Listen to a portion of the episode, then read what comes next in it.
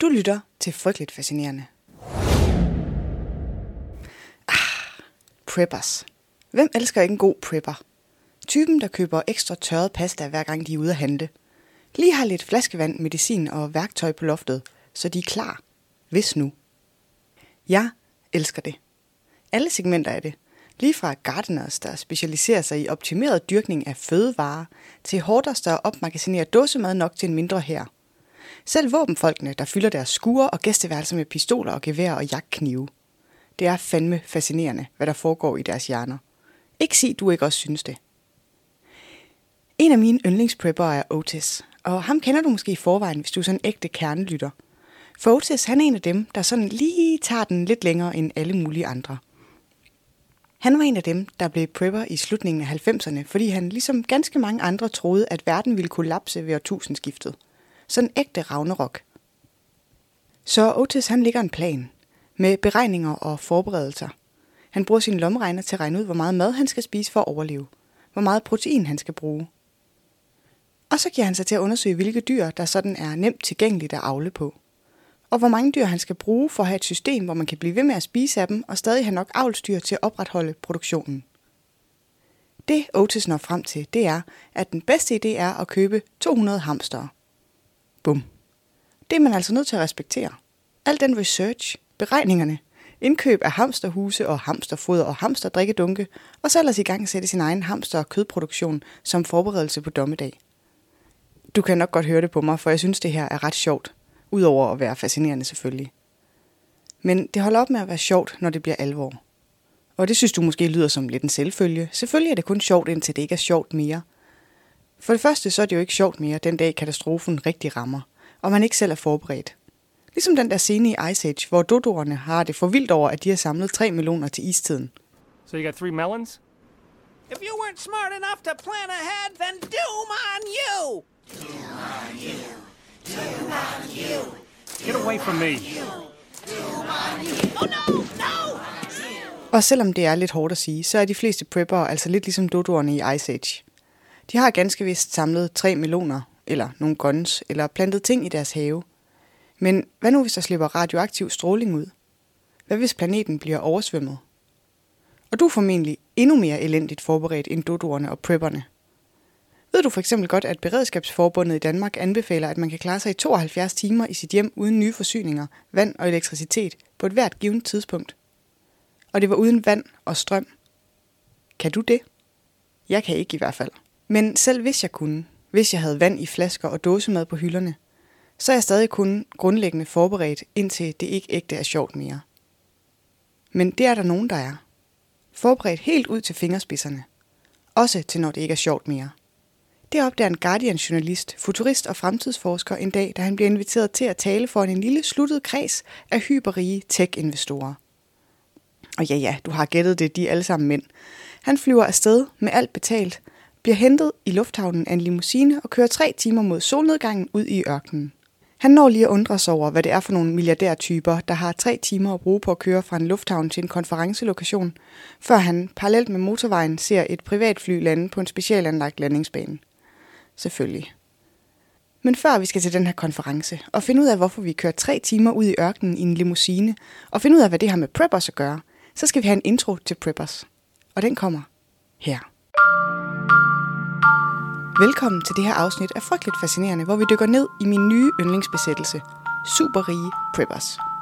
Frygteligt Fascinerende er en podcast om alt det frygtelige, som alligevel fascinerer os. Her nørder vi helt ned i detaljen i nogle af de mest opsigtsvækkende og uhyggelige fænomener og begivenheder i historien. Velkommen til. Og før vi kommer tilbage til, hvad det er for en konference, vi rejser til ude i ørkenen, så skal vi lige have lidt begrebsafklaring. Og det kan godt være, at du synes, det lyder lidt kedeligt. Men det kan ikke nytte noget. Vi skal lige alle sammen forstå, hvad det er for et segment, vi har med at gøre her. Preppers. Personer, der bruger tid og energi på at forberede sig på en potentielt forestående tragedie. Naturkatastrofer, samfundskollaps, atomudslip eller andre katastrofale begivenheder. Zombie apocalypse. Og det er jo alt sammen meget fint. Men der findes en gruppe af mennesker, der tager det her til next level. For superrige preppers er preppers, men de er samtidig mennesker, der har så meget personlig formue, at de kan købe sig til de mest avancerede overlevelsesteknologier og luksuriøse bunkerfaciliteter.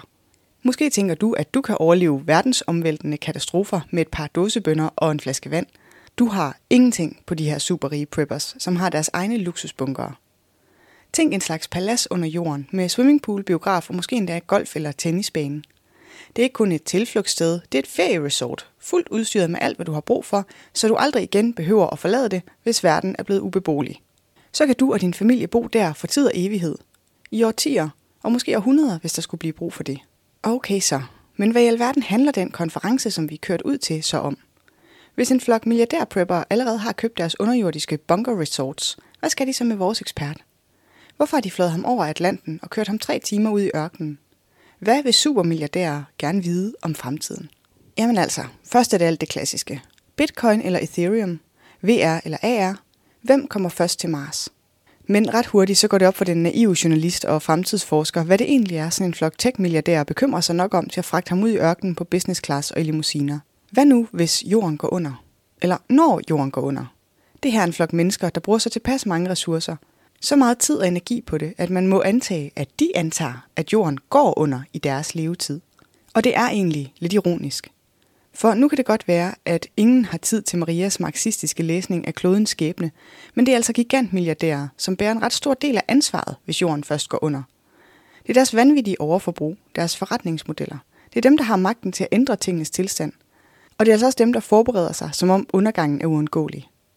Så når jorden går under, og man som milliardær-prepper skal eksekvere på sin dommedagsplan, så opstår der nogle ret interessante moralske dilemmaer. For hvordan pokker beskytter man sin luksus dommedagsbunker ordentligt mod pøblen? Når du har dine millioner og milliarder, og i øvrigt dit liv på spil, så vil du ikke bare have helt almindelige vagter til at beskytte dig. Nej tak. Du vil have et hold af specialuddannede elitesoldater, som kan håndtere enhver potentiel trussel, fra bevæbnede bander til zombier, hvis det nu er den slags katastrofe. Så du skal bruge supersoldater, som kan beskytte din familie med den ene hånd og holde en invaderende bande i skak med den anden så du er helt sikker på, at de hundehoveder, der ikke har samlet forråd til vinteren, de ikke kommer og nasser på din luksusbunker. De kan bare komme an. Men hvad så, når verden er gået under, og du har dine specialtrænede supersoldater med nede i din bunker? Hvordan sikrer du så egentlig deres loyalitet? Hvad betaler man sit personale med, når verden er kollapset? Hvad står til hinder for, at vagterne bare beslutter, at nu er det dem, der bestemmer? Der skulle jo nødig gå hen og blive sådan en Lord of the Flies situation her i bunkeren. Så det vores milliardærer er interesseret i at vide, og grunden til, at de har inviteret vores journalist, humanist, tech-analytiker, det er, hvordan kontrollerer man sit specialtrænede tyne, når ens penge ikke længere har nogen værdi? Sætter man en kodelås på maden med en kode, som man kun selv kender? Hvad så, hvis man dør? Så er ens familie på den. Hvad hvis vagterne beslutter at torturere en for at få koden? Ikke en strategi uden problemer. Måske den skal suppleres med noget. Stødhalsbånd for eksempel – som det kun er dig, der kan styre. I bytte for, at de får lov at overleve og blive fodret og underholdt i din bunker, så skal de beskytte dig og din familie og gå med stødhalsbånd som en slags forsikring. Okay, det har også sine udfordringer. Måske er det bedre at vente til teknologiudvikling gør, at man kan bruge programmerede robotter som vagter. Hvis det altså når at blive udviklet inden undergangen. Og det er nu, at det skal gå op for dig, at det her det er en konference om det, som den her sluttede kreds af milliardærer ser som fremtidens teknologi. Glem fusion og vandspaltning. Glem solceller og kunstig intelligens. Eller alle mulige andre typer af teknologi, som skal gøre jorden bedre, grønnere, nemmere og rarere. Og undskyld mig, men altså Elon Musk, der vil kolonisere Mars, og Jeff Bezos med hans Blue Origins. Nu er det tid til endnu en omgang kapitalismekritik her i podcasten. Og okay, jeg er mere end almindelig kritisk over for milliardærer. I min optik er milliardærer bare en undergruppe af tyv. Jeg skal da givetvis også arbejde med min afsmag for superrige mennesker. Men det er bare som om, at det her fremtidssyn, det ikke så meget handler om at udforske en fremtid, der er bedre for jorden. Det er mere som om, at det her niveau af hypervelstand gør, at de her folk fokuserer på at isolere sig fra masserne. Redde sig selv fra den undergang, de virkelig, virkelig selv er med til at skabe. Når fremtidens teknologi bare er et middel til at adskille sig fra resten af os, og sikre sig imod os. Dem, der virkelig har vundet i det spil, der er tech-kapitalisme, har efter at de endt på toppen af pyramiden, udviklet det, man vel nærmest kan kalde Silicon Valley-eskapisme. Super. Og nu, godt sur på kapitalismen og milliardærer, så afbryder vi lige denne uges udsendelse med en episode af The Prepared Mind, hvor vi skal udforske et scenarie, der rejser nogle svære etiske spørgsmål. Det gør vi for at få indblik i de her fællesskaber. Deres mindset, kan man vel sige. Velkommen til dagens afsnit af The Prepared Mind. Forestil dig, at du er en superrig prepper, der har brugt en betydelig mængde penge og ressourcer på at bygge en kæmpe stor underjordisk bunker for at beskytte dig selv og dine kære i tilfælde af katastrofe. Du har fyldt bunkeren med nok forsyninger til at holde i måneder, og du har endda installeret et højteknologisk sikkerhedssystem for at holde uønskede besøgende ude. Du er prepared. Og det er heldigt, for pludselig en dag, når uheldet er ude. Verden, som vi kender den, går under. Alt er i undtagelsestilstand, og du er nødt til at trække dig tilbage til din bunker. Du har heldigvis lagt en grundig evakueringsplan. Helikopteren står klar. Jeepen har benzin på, så du er hurtigt ude i din bunker. I har tændt for varmen. Børnene leger i poolen. Din kone er ved at tilberede et velduftende måltid med råvarer fra jeres overdådige fadebur, og du slapper af i din lænestol med en kold øl. Men så underretter dine sikkerhedsfolk dig om en komplikation. Eller et problem, kan man måske næsten kalde det. Ved porten til din bunker står en mor med sit lille barn i hånden. Hun er sulten og bange og desperat, og hun beder om din hjælp. Hvad gør du? Lukker du dem ind og deler du og din families ressourcer med dem? Eller sender du dem væk, selvom du ved, de nok kommer til at dø, når de ikke kan nyde beskyttelsen fra din luksusbunker? Det er en svær situation, og der er ingen lette svar. Det er vigtigt for dig, at du har mad til din familie. Selvfølgelig er de det. Men det har du jo også. I overmål endda. Du har brugt mange penge og meget tid på at forberede dig på den her situation. Det har du i hvert fald ikke gjort for at se alt din gode forberedelse gå til spilde. Og kvinden derude, hun kunne jo bare have forberedt sig selv. Den, der sår, høster og alt det der. Men på den anden side, så er det lidt svært at ignorere en desperat mor og hendes barn. I sidste ende er det dig, der skal træffe valget. Du er bunkerens overhoved, for det er dig, der har købt den. Det her er en påmindelse om, at det at være en prepper ikke kun handler om at opmagasinere forsyninger og bygge bunkers. Det handler også om at være forberedt på de etiske og moralske dilemmaer, der kan opstå midt i en katastrofe. Tak fordi du lyttede til dette afsnit af The Prepared Mind. Lyt med igen næste gang, når vi fortsætter med at udforske mødet mellem rigdom og verdens undergang. Og nu sidder du sikkert og tænker, ja ja Maria, det er skide fint med alt det der. Så er der nogle ganske få, ganske rige typer derude, som planlægger efter jordens undergang. Og kapitalismens helt store superstjerner bruger deres milliarder på at bygge raketter. Men du lyder en anelse konspiratorisk. Det er vel bare nogle få ekstreme typer det her. Ligesom de almindelige preppers. Ganske få outliers med skøre idéer og tilfældigvis penge nok til at føre dem ud i livet. Og det er jeg glad for, at du siger, for det er en perfekt overgang til det næste, vi skal snakke om.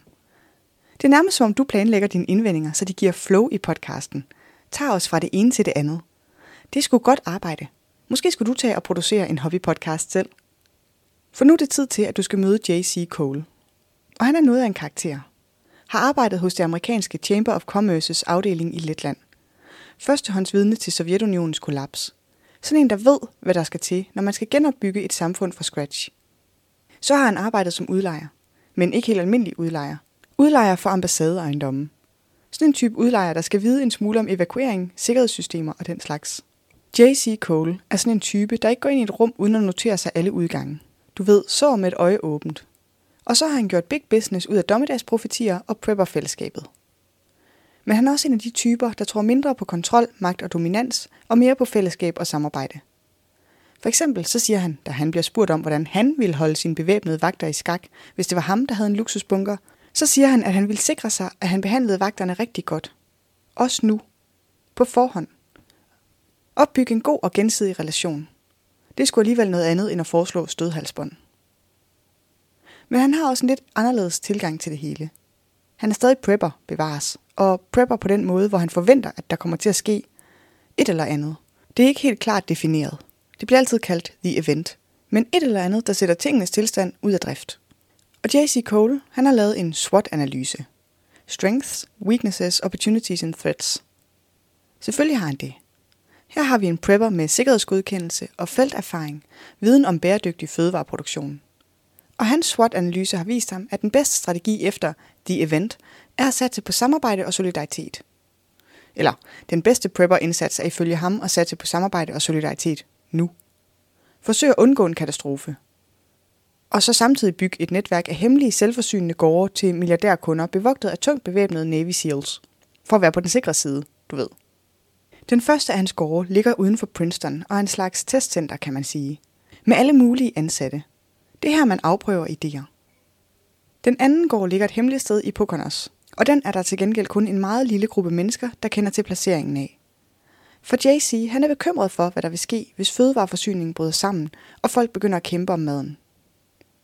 Derfor har han udviklet et projekt, der inkluderer at uddanne unge landmænd i bæredygtig landbrug og sikre mindst én læge og tandlæge til hver af hans gårdlokationer.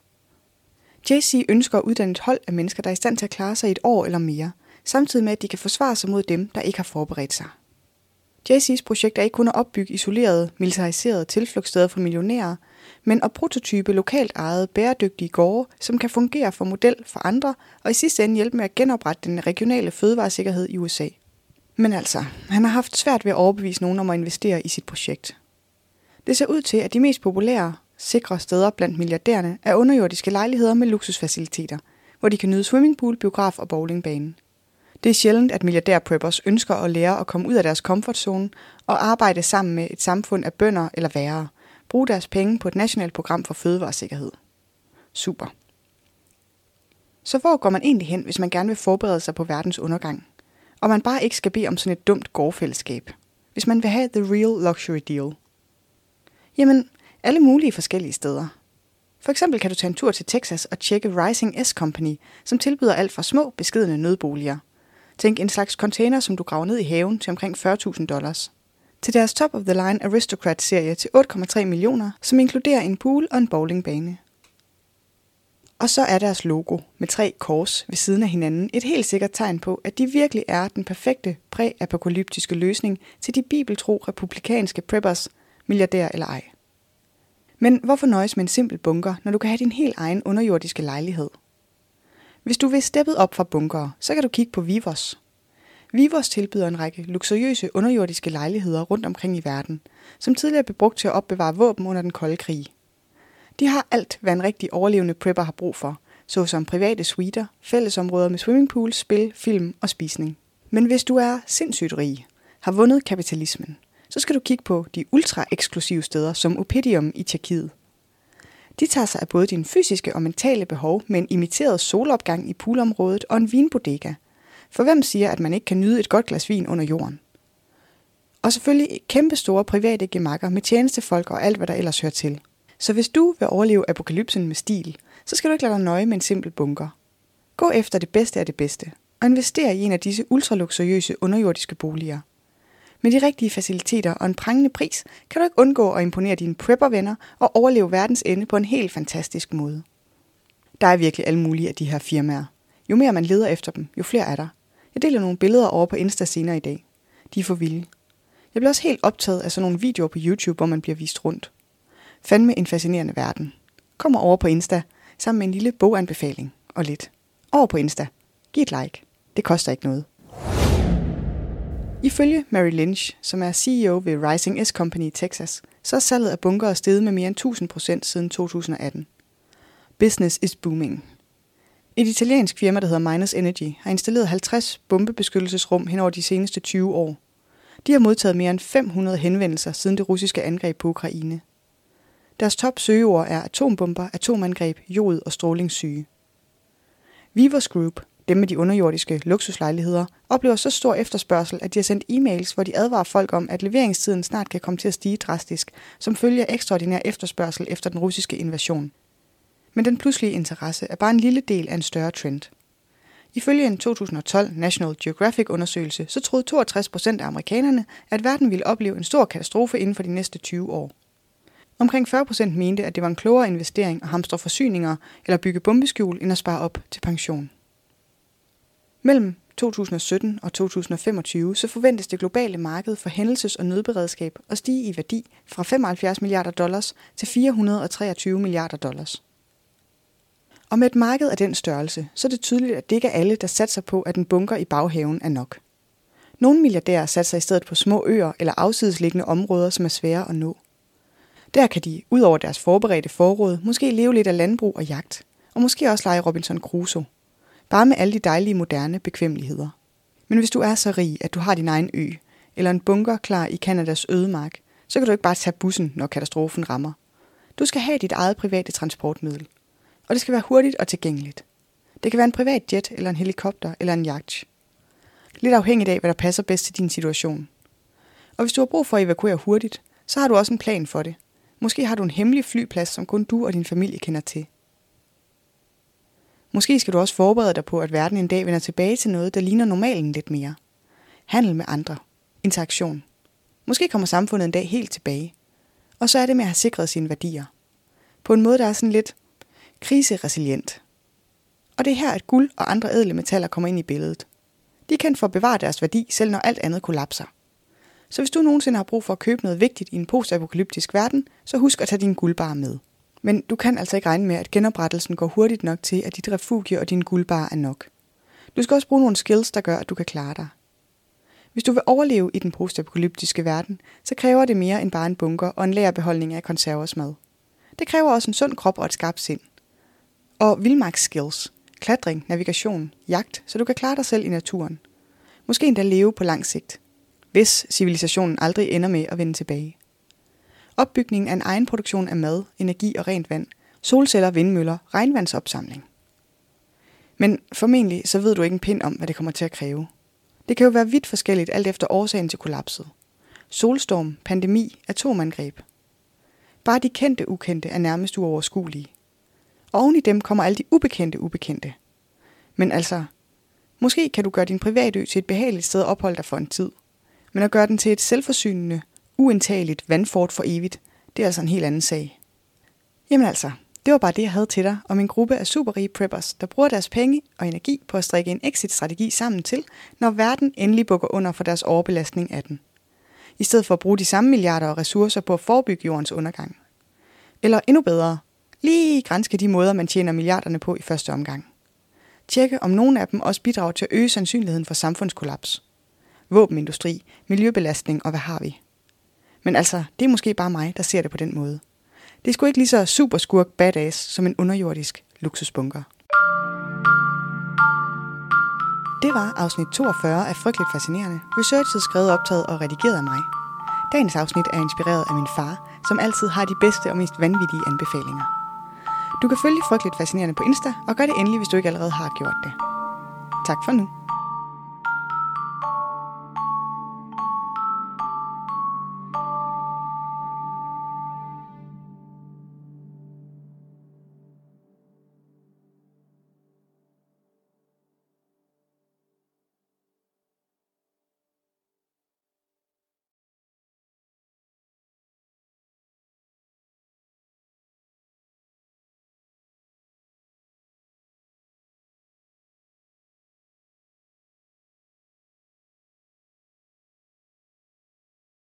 I researchen til afsnittet har jeg brugt oplysninger fra bogen Survival of the Richest af Douglas Rochkoff, The Guardian, DR, Headlong Podcast, Rising Bunkers, AH Farms og CNET.